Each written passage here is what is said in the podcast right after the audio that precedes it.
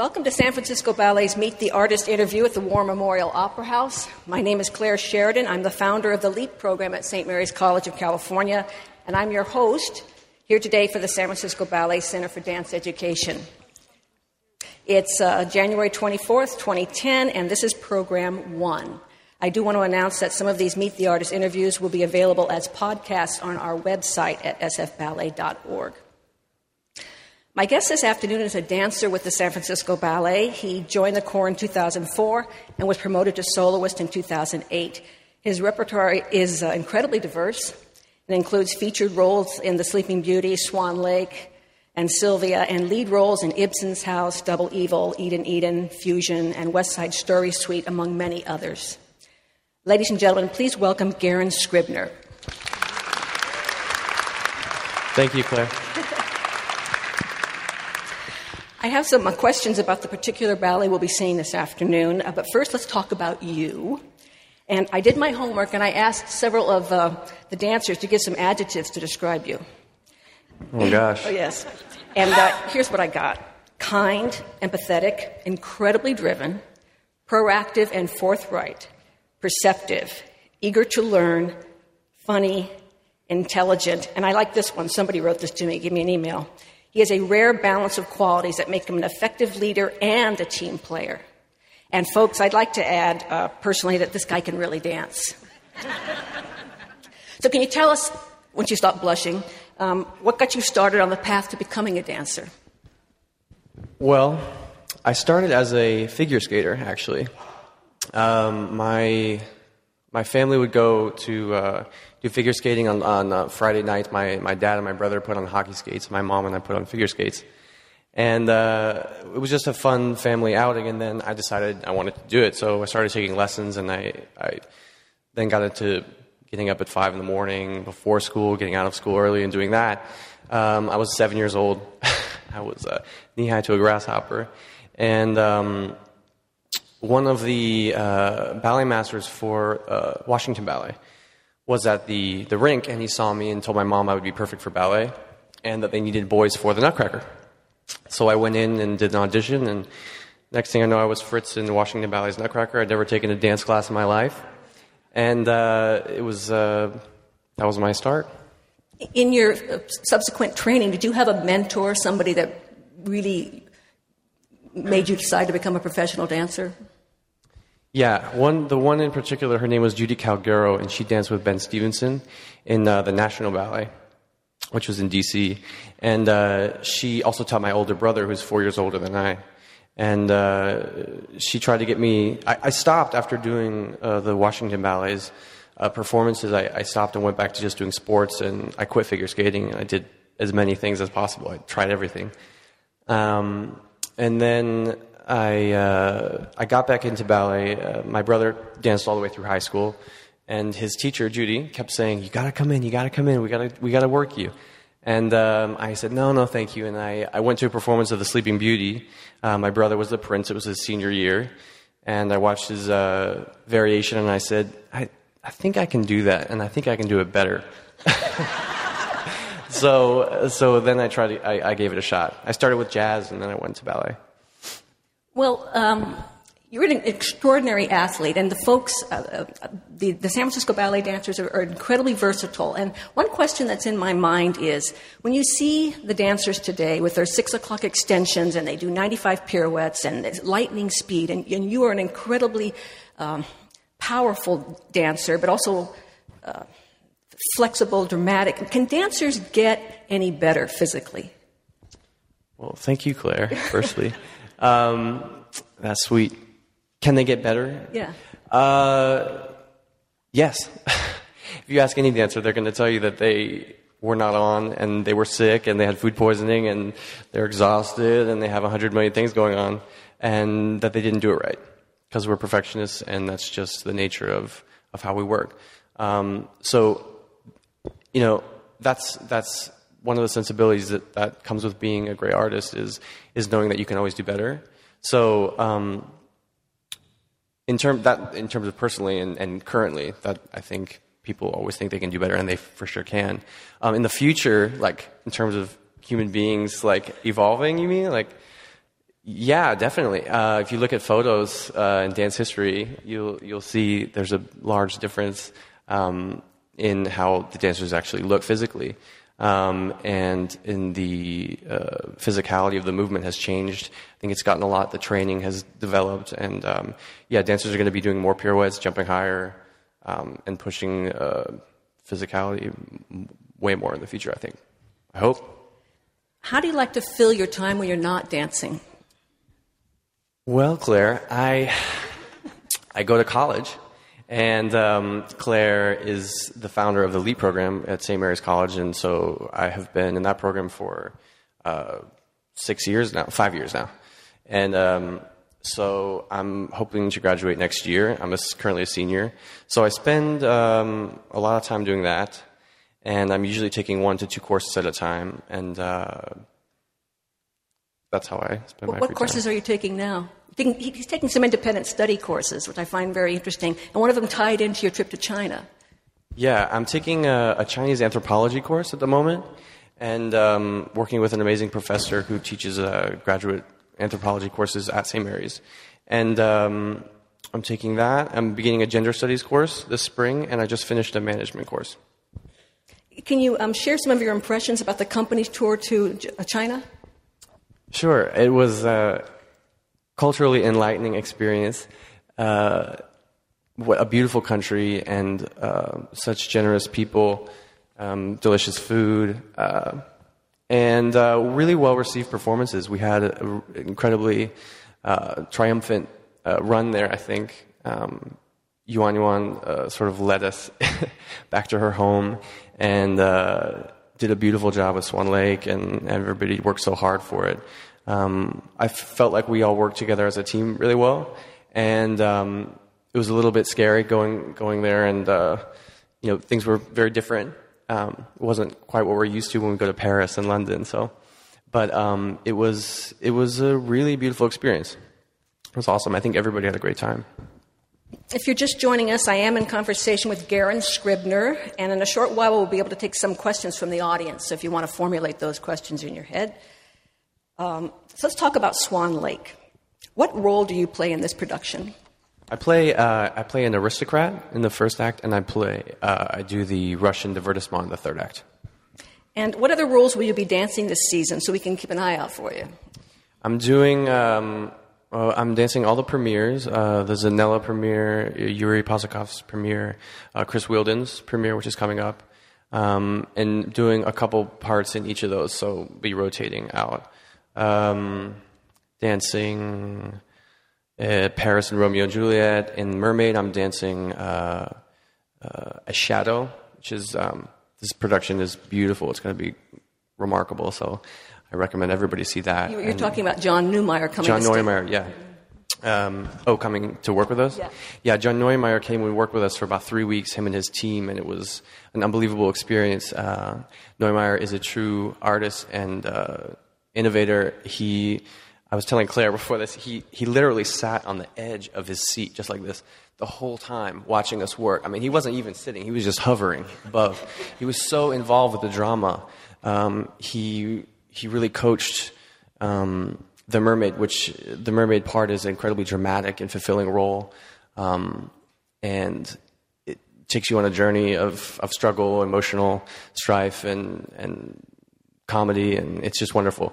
But working with him was great, and I'm also dancing the Sea Witch in that production. So, looking forward to that.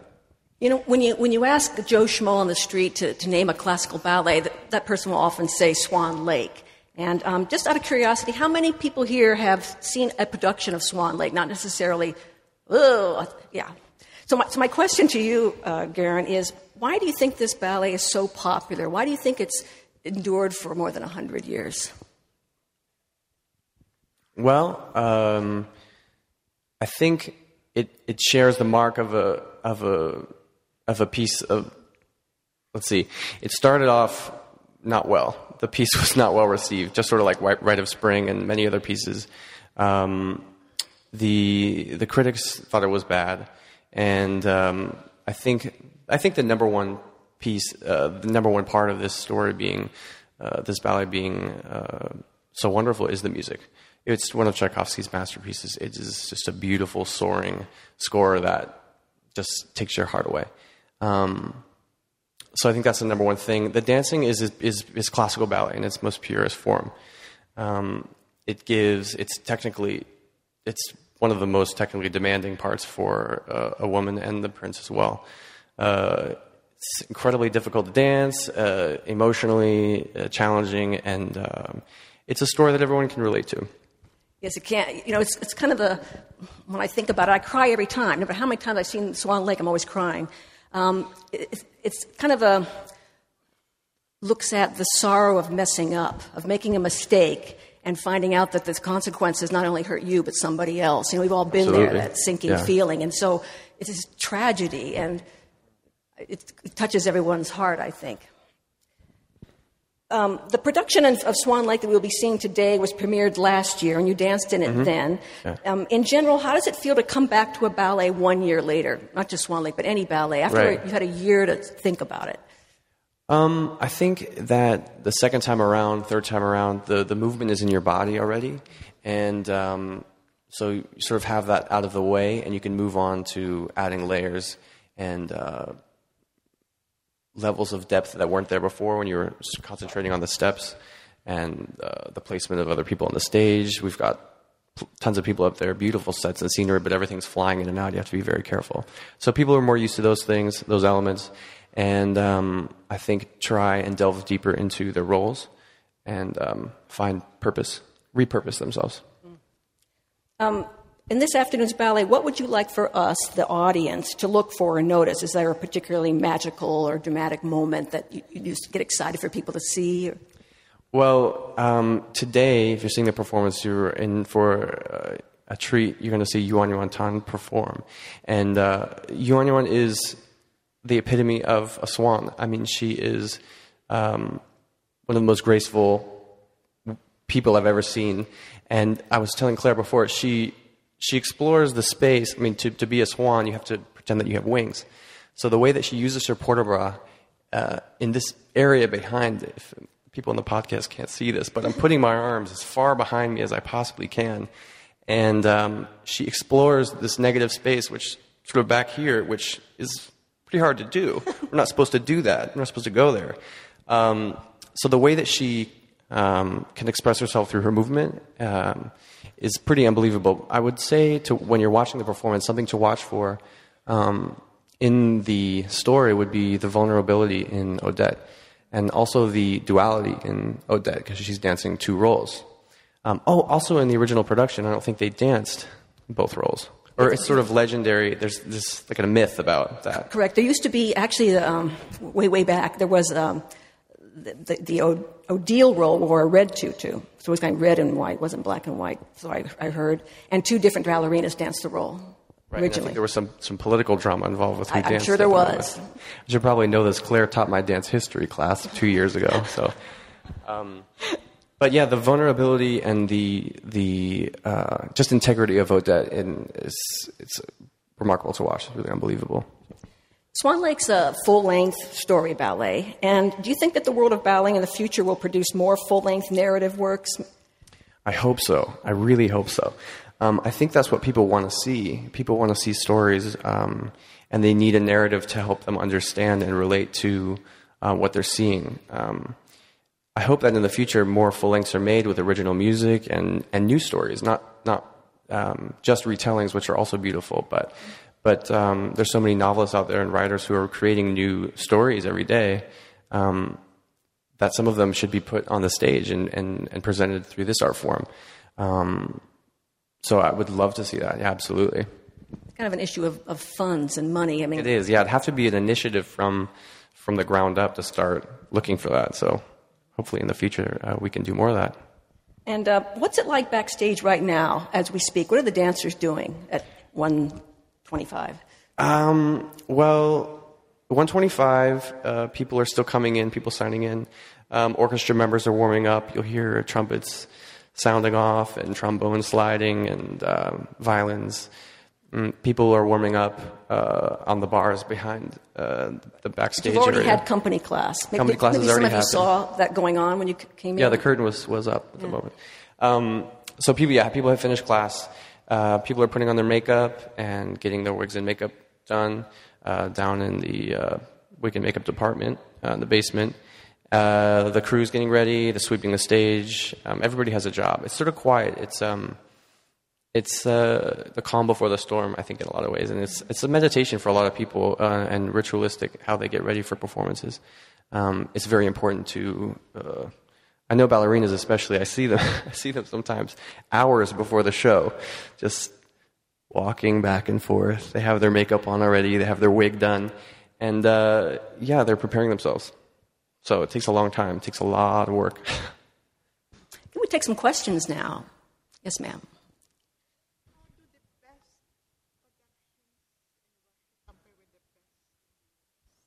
The question is, how do the best productions in Russia compare to the best productions in the United States?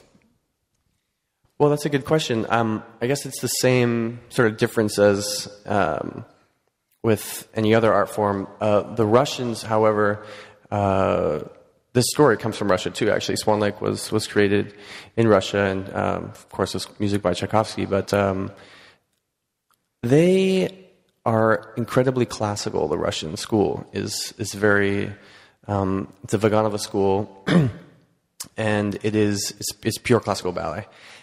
They are impeccably organized, and they work so hard on looking exactly the same, having the same lines. It's very, very important.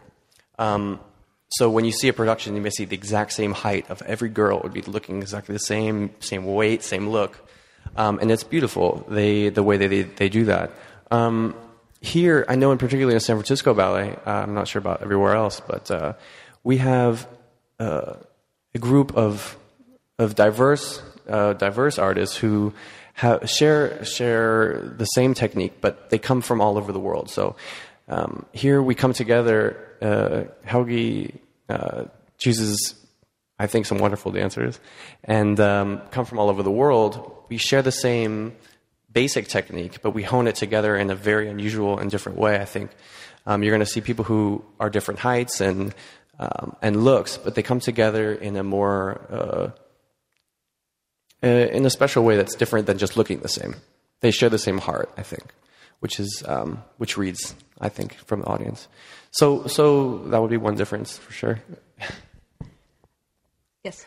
Are there any restrictions on the performers about doing other more dangerous types of sports, particularly for somebody like you who enjoys all kinds of athletics? The question is, are there any restrictions on the dancers, like it's in their contract, they're not allowed to do other sports because of the injury that might happen? Right. Well, this is funny. I was actually talking about my recent retirement from skiing. So it's funny. It's not in our contract that we can't do certain things. However, I think people mostly respect their bodies and try to not do extreme sports when possible. I think people in general, if they're doing active things, they maybe do hiking or biking or swimming and just sort of casual stuff like that. But no skiing. Another question. Yes, ma'am. In China, did you perform some modern dances? We did. It's very important to Helgi to bring mixed repertory programming with us on tour, which can be to the chagrin of the presenters and the impresarios. Where we go, they want us to bring the story ballets. So... which is wonderful because a lot of companies do just mostly travel with those full lengths. So yeah, it's very important to Helgi. We bring them, and we brought a full program, 2 different programs, actually just one mixed rep program with us in China, and the way they were received was wonderfully. I think they didn't know how to respond at first to some things. We didn't bring our most avant-garde pieces. We didn't bring an Eden Eden or a Double Evil or something like that. I think they really liked it. Really liked it a lot. You don't hear it in their reaction audibly. They're not used to, clapping out of turn, but the way that they received us afterwards and speaking to us, they really loved it. So, we have a question over here.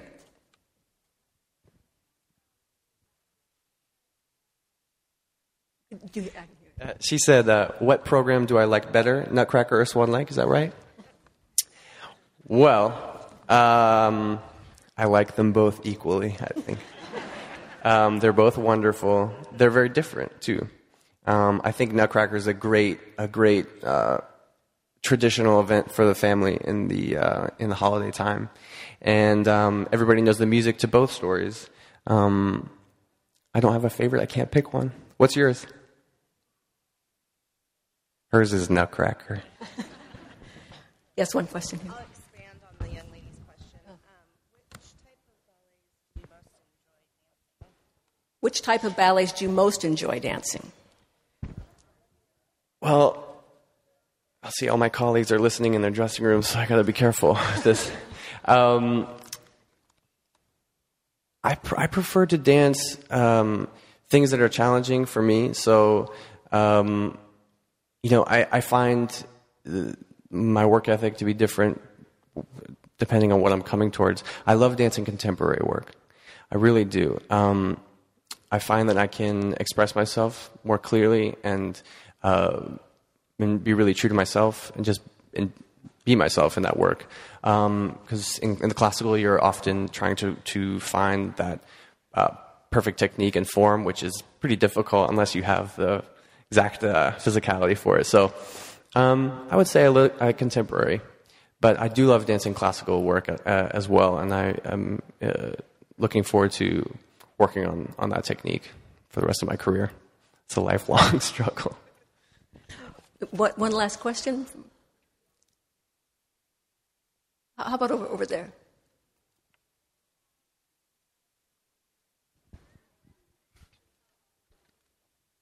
After how many? Oh, where do you picture yourself after 20 years? Did you guys hear the half-hour call there? That was that was Tiffany, one of our stage managers. In 20 years, where do I see my career? Well, probably not dancing anymore. But I would love to be a part of cultivating new emerging artists and talent. I'd love to be a part of an organization like San Francisco still, where I can help create the new generation of this beautiful art form. It's in my blood. It's going to be with me forever. And so maybe helping run a company. I would love to do that. Can't find you anymore. Oh. I would like to thank my guest, Garen Scribner, and thank you, dear audience, for joining us today and supporting San Francisco Ballet. Thank you, Garen. Enjoy the show. Thank you.